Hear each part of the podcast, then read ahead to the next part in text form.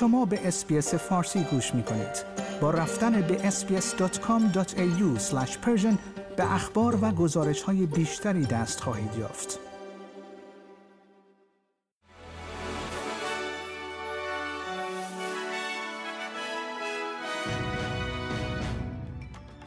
درود بر شما شنوندگان عزیز نیو سرد هستم و این پادکست خبری روز چهارشنبه 13 دسامبر است انتظار می رود باران شدید و جاری شدن سیل ناشی از طوفان استوای جسپر در ساعات آینده به سواحل شمالی کوینزلند برسد و بادهای شدید و احتمال خسارت بزرگ را به همراه داشته باشد.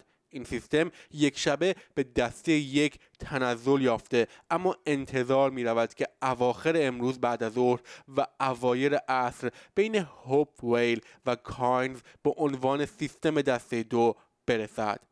برخی از ساکنان کوینزلند در سال 2024 کمک هزینه های زندگی بیشتری دریافت می کنند که توسط حق امتیاز زغالسنگ که باعث رشد در اقتصاد این ایالت شده تأمین می شود کمرین دیک دار بررسی بودجه میان سالش را در روز چهارشنبه ارائه کرد و رشد سه درصدی اقتصاد را در طی دو سال آینده نشان داد.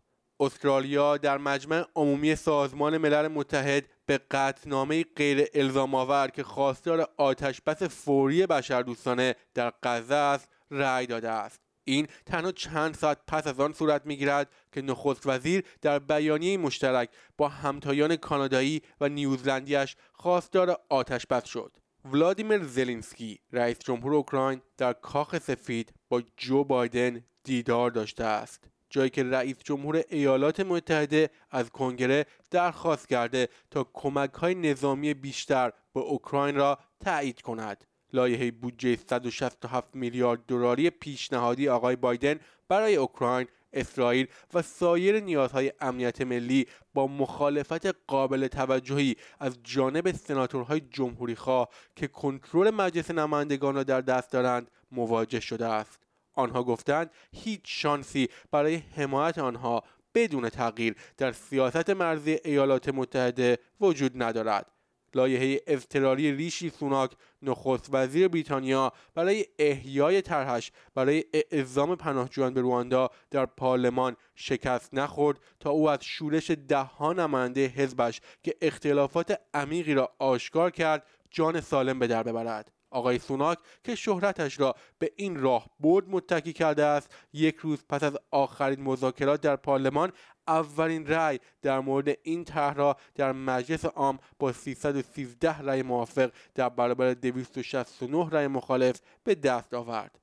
به دنبال توصیه های کمیسیون سلطنتی در مورد کیفیت و ایمنی مراقبت از سالمندان آنریا کلی به عنوان اولین کمیسر موقت مراقبت از سالمندان استرالیا منصوب شد. کمیسیون سلطنتی توصیه کرد که یک کمیسر قانونی مراقبت از سالمندان بومی را بر عهده داشته باشد تا از خدمات مراقبت از سالمندان از نظر فرهنگ ایمن متناسب و منعطف برای افراد بومی اطمینان حاصل شود.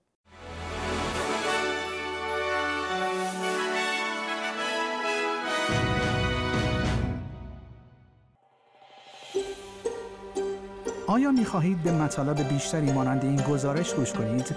به ما از طریق Apple Podcast، Google Podcast، Spotify یا هر جای دیگری که پادکست های خود را از آن می گیرید گوش کنید؟